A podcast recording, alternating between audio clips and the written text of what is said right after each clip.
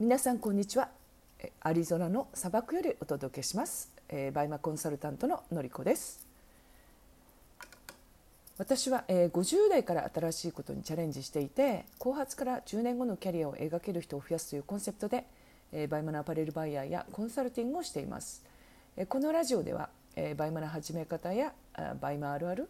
アメリカ生活、そしてビジネスで学んだことについてお話ししていきます。えーっとですね、最近アリゾナは、えー、私が、えー、日本から戻ってきた時は、まあ、よんじゅうど以上あったんですね。いっしゅうかんまえぐらいですね、うん、もう飛行機降りた瞬間に暑って思って、で何でしょうかね、あ、アリゾナに帰ってきたなっていう気がすごくしたんですよ、うん、で、えーっとまあ、昨日ぐらいからですね昨日ぐらいからぐっと気温が落ちて、えー、でもそれでもやっぱさんじゅうどからさんじゅうごどぐらいあるんですけど、もう湿気が全然ないので、なので、えーとまあ、体感温度としたら多分にじゅうごどぐらいになるのかな、にじゅうごどからさんじゅうどぐらいになるので、なので、えーとまあ、朝晩すごく涼しくなって、まあ、昼間でも、まああのーまあ、普通に外に歩けるようになったっていう気候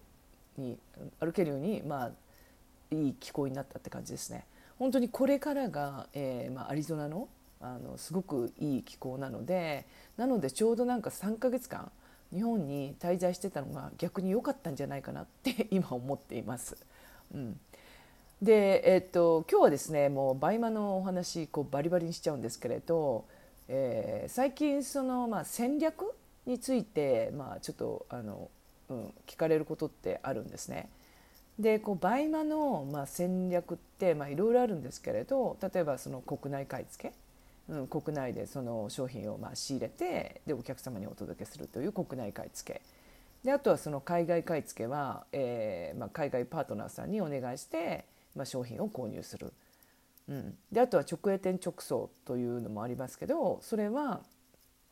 えーとまあ、ブランドの直営店から直接、まあ、お客様に、まあお送りしていただくっていうやり方もあります、うん、それとあと、まあえー、セレクトショップですね。あのオンラインで、えー、海外のそのセレクトショップのオンラインで購入してで、えーまあ、ご自身でお受け取りするか、もしくはその発送担当さん、日本の発送担当さんの方に受け取っていただいて、まあ、お客様にあの発送するという、まあ、セレクトショップ、まあ、オンラインセレクトショップの、まあ、やり方ですね。うんまあ、あとはその、えー、有在庫、要するに在庫をもう初めから持ってしまって、でその、まあ、いわゆる在庫有在庫の戦略っていうのもありますし、えー、今度はまあ卸、まあ、卸っていうのは本当にあのいっこにこではなかなか買えないので、例えばそのお財布をもう、えー、じゅうまんぐらいボーンと買うことによってその、えー、割引をしてくれるっていう、まあ、卸のまあ戦略で、これ結構プレミアムショッパーさんとか、えー、要するにパーソナルショッパーのランキングのもう上位の方は結構卸をやっていらっしゃいますね、うん、でこんな感じで、えーと、バイマの中でもその戦略というか、まあ、やり方っていうのがこういくつかあるんですね。で、えーと、私がまあ得意としているのは、まあ、海外買い付けをやっています。であとまあ直営店直送もあのやっていますね。で、えーと、これその、まあ、戦略っていうのをその今は海外買い付けをやっているんですけれど、まあ、あのセレクトショップもやりたいとか、あと国内買い付けもやりたいとかっていうふうに、まあ、おっしゃる方いらっしゃるんですけれど、それやるのはもう全然問題ないかなっていうのは思います、うん、ですけどやっぱり一つのことに、まあ、特化しなければあのやっぱりこうなんとなくその、うん、がなんとなくその戦略っていうのはまあ中途半端になっちゃうかなっていう気はありますね、うんこれえー、なぜかと言いますと、やっぱり一つのことの戦略をあの、まあ、網羅するというか、そこを極めなければ、そこでその成果が出ていれば次の戦略に行っても全然成果出ると思うんですよ。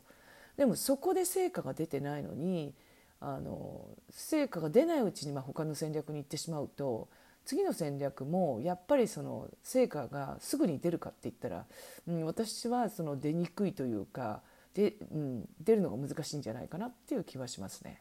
うん、で、えっと、私の場合その海外買い付けをやってるじゃないですか。で海外買い付けってあの例えばそのうん、アメリカでその在庫がなかったら、まあ、ヨーロッパで在庫を探したりとか、あとはそのアジアでまあ在庫を確保したりしてっていうふうに、まあ、その自分の住んでる、まあ、私アメリカに住んでますので、そのアメリカに住んでる国だけじゃなくて、まああのまあ、世界中から探そうと思えば探せると思うんですよ。うん、でそれが、まあ、あの海外買い付けのまあすごいいいところで、要するに一つの国に固執しないで、まあ、いろんな国から買い付けができるっていうので、要するに買い付け力が上がるっていうのは海外買い付けの魅力だと思いますね。うん、でそこで、えーと、もしその世界中にないかったことってないことってあるんですよ。うん、いや、えー、中近東まで探してないことはあります。でそこでふっと気がつくと日本にあったりするんですよね。結構日本って在庫が残ってるんですよ。でそうなると、えー、日本で買い付けするとなったらこれ国内買い付けになるじゃないですか。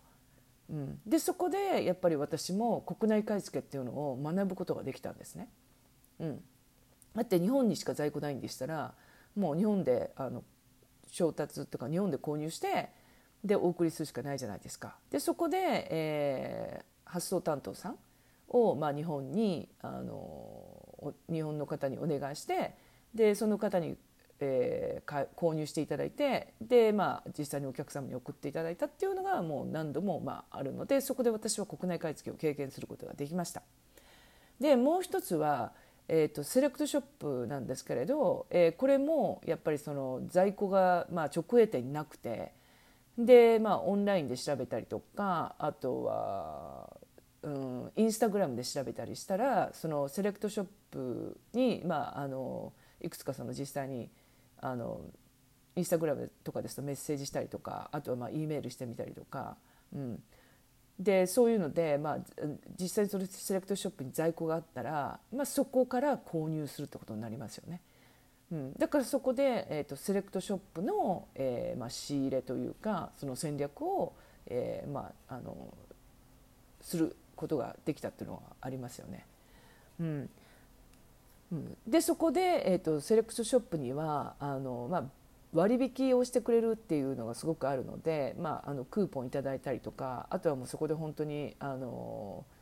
うん、ブイアイピー 交渉をしてしまって、まあ、例えば じゅっパーセント いただいたりとか にじゅっパーセント 割引いただいたりとかっていうのが結構あるので、でそこでやっぱりその ブイアイピー 交渉の、まあ、経験もできるってことなんですよ。うん、でこれ、えーと、何が言いたいかって言いますと、要するにあの例えば私が海外買い付けを特化をしていました。ですが、えー、在庫がなければあの要するに国内買い付けもするし、えー、セレクトショップの買い付けもするし、うん、っていうようにそのやっぱり在庫があるところを求めてその買い付けをしていくので、ですのでそこの縛りっていうのがだんだん抜けてくるんですよね。うん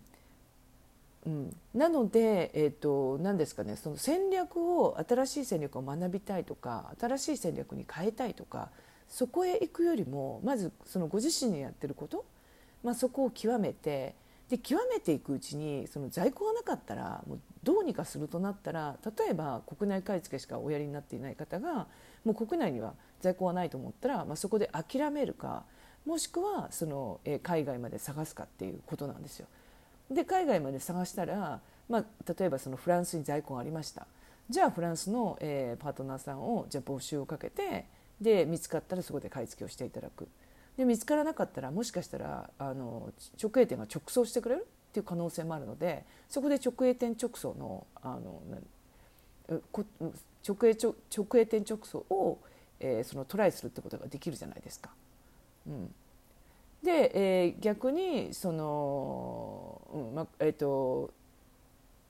セレクトショップでその在庫があったら、まあ、そこで、えー、海外のセレクトショップでしたら、えー、日本まで送ってくれるとか、えー、もし日本まで送ってくれないんでしたら、えー、パートナーさんにお願いするとかっていう、そこでまたセレクトショップの、あの経験ができると思うんですね。うん、ですのでそのまずご自身のその一つの戦略っていうものを持って、でそこを極めて、で極めていくうちにその在庫がなかったらもう海外買い付けをするしかない、えー、セレクトショップの買い付けをするしかないっていう、うん、もしくはその、えー、もう直営店直送もやるしかないとか、あとはもうデパートで買い付けしな海外のデパートで買い付けをしなきゃいけないっていう、そういう時は絶対に来るので、でその時に経験を積んでいって、でやっぱり私はその国内買い付けよりも、えー、セレクトショップの買い付けの方がの方をもっとやってみたいなと思ったら、そこで、まあ、戦略をそのセレクトショップに変えていくっていうのはありだと思うんですよね。うん、ですので、えっと、今はそのご自身のやっている、まあ、戦略に特化して、そこから、えーまあ、ケースバイケースに応じて、いわゆるその在庫がその確保できなかった時、在庫がなかった時、その時にどうすればいいかっていうのを考えていくと、まあ、戦略っていうのは自然に広がっていくんじゃないかなっていうのは思います。ということで今日はバリバリの売買のお話をさせていただいたんですけれど、まあ、戦略を特化していきながら、あの在庫がなかったら、えー、もう、もう緊急事態じゃないですけど非常事態みたいな感じで、えー、海外で探したり、えー、セレクトショップで探したりっていうその販路を広げていってほしいなっていうお話をさせていただきました。えー、もしよろしければ、えー、私の、えー、ラジオのフォロー、えー、ツイッターのフォロー、そして、えー、このラジオにも、えー、メルマガの登録のところがありますので、えー、そちらから登録していただければありがたいです。それでは素敵な一日をお過ごしください。